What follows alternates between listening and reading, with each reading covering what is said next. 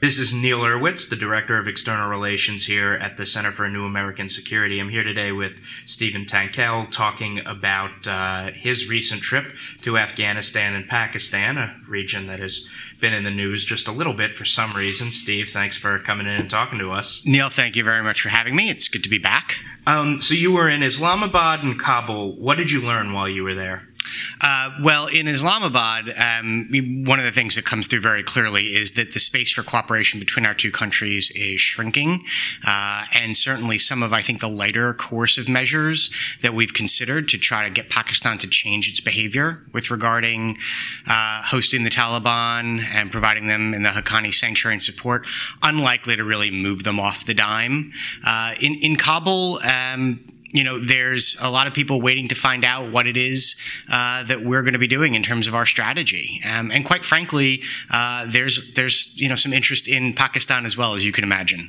Do we, speaking of that strategy, do we have that strategy? Do do we know what we're going to do next, or is it still a little bit of an open question? I think different parts of the government have different ideas about what we should do next. Uh, there's probably not uniformity.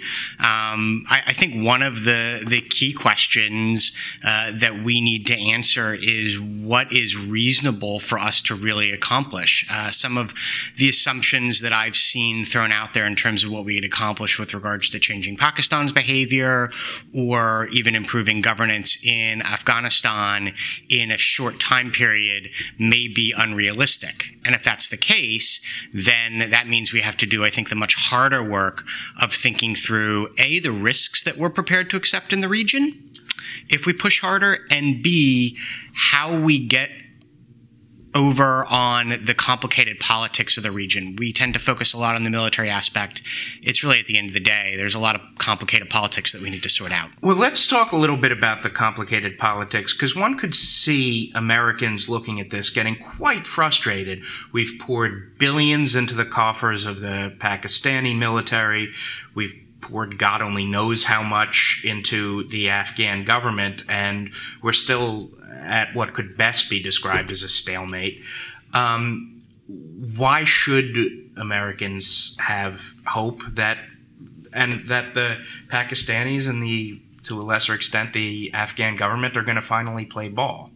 Uh, that's that's an excellent question, and and I think it, it actually goes to right that question that Donald Trump asked, uh, which was why are we still there after 17 years? And the short answer is that we're there because of our concerns about terrorists attacking the United States homeland. Now, uh, Al Qaeda has been seriously degraded. Uh, the interna- the uh, Islamic State uh, is been you know targeted mercilessly. Um, so what we're really talking about, probably by the end of this year, is less.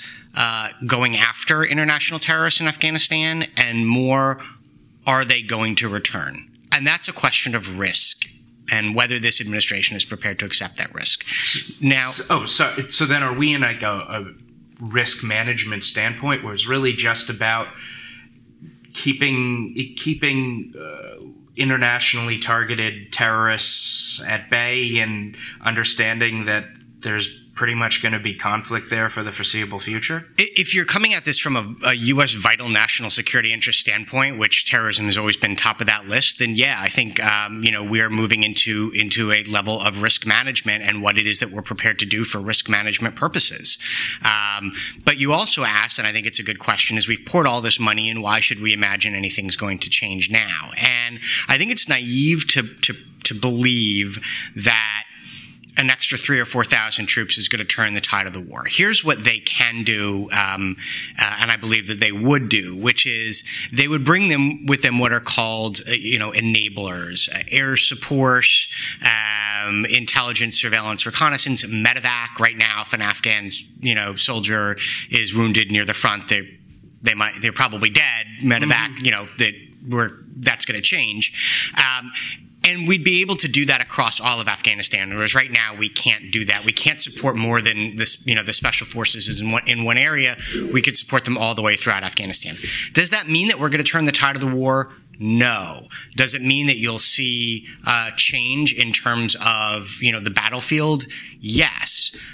But really, unless that's pegged to some sort of a political strategy, then we're just playing for time. Mm-hmm. Um, and that political strategy has to get to the question of what are the Pakistanis prepared to accept? What are the Afghans prepared to accept? What are the Taliban prepared to accept? And I would say, above all, for us, the one thing that we can most control what are we prepared to accept? What do we want our force presence to look like there in the foreseeable future?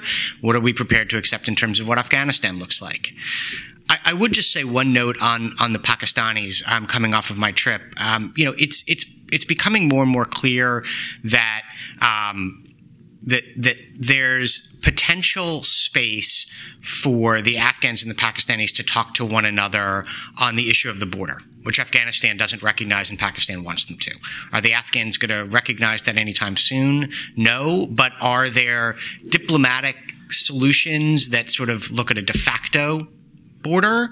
Yeah, you could you could get to there, and then it's a question of trying to um, to deal with Pakistan's concerns about India and Afghanistan. It's either that or trying to change the Pakistanis' calculus or at least their behavior. Which is unlikely we'd have to get really pretty tough with Pakistan to include not just the types of coercive measures that I outlined um, in a recent CNAS report, um, you know, which were really designed to get the Pakistanis uh, to play ball in terms of coming to the table on negotiations. But if we really wanted to change their behavior in terms of support for the Taliban and the Haqqanis, then we're talking about, you know, the kind, some of the things that have been mooted are uh, a lot more drone strikes uh, in Pakistan, outside of the federally administered tribal areas in places like Baluchistan and elsewhere. The question then becomes fine, you want to target Taliban leadership? What happens when they move to Karachi, their biggest yeah. city? What happens when they're moved to Islamabad, their capital? What happens when they're moved to Rawalpindi, where the army is headquartered? What, what happens, happens, when they move to Abbottabad? what happens if the if the Pakistan military decides that they're going to start shooting down drones or handing over the weapons to militants to enable them to do that. I'm not saying that would happen. I'm not saying that's a reason not for us to get tougher, but we need to think through, given the stakes in the region, what are we prepared to do um, when we're dealing with a country like Pakistan for whom Afghanistan itself is a vital national interest? One last question, and the one most likely to get you second guessed in six months prognosticate. We've seen that uh, that uh, the president more or less turned down uh, McMaster's plan and the general DoD plan to for Afghanistan. What are we doing now or next? Uh, I, I, mean, I think what we're doing now um, on the ground is playing for time, um, and I think what we're doing in the administration is trying to determine you know, whether we're going to continue playing for time, whether we're going to come home. Uh, God help us, we're not going to just send a bunch of mercenaries and contractors to try to do what the military should be doing. Contractors have an important role to play, but train, advise, and assist it. Um, I, I, think that six months from now, we'll have a modest troop increase. Um, we will have some sort of agreed upon way ahead. My concern is that that way ahead, when you really parse it, may still be unrealistic in terms of what it could accomplish. And I think that will remain the case until we can be honest with ourselves about what it is that we're prepared to accept in terms of a political settlement in Afghanistan, and until we get more aggressive diplomatically and politically rather than just militarily in terms of trying to achieve that. Well, Steve, if uh, the history of Afghanistan and Pakistan has taught us anything, it's that we're going to have more opportunities to discuss this. So thanks a lot. Thank you very much for having me.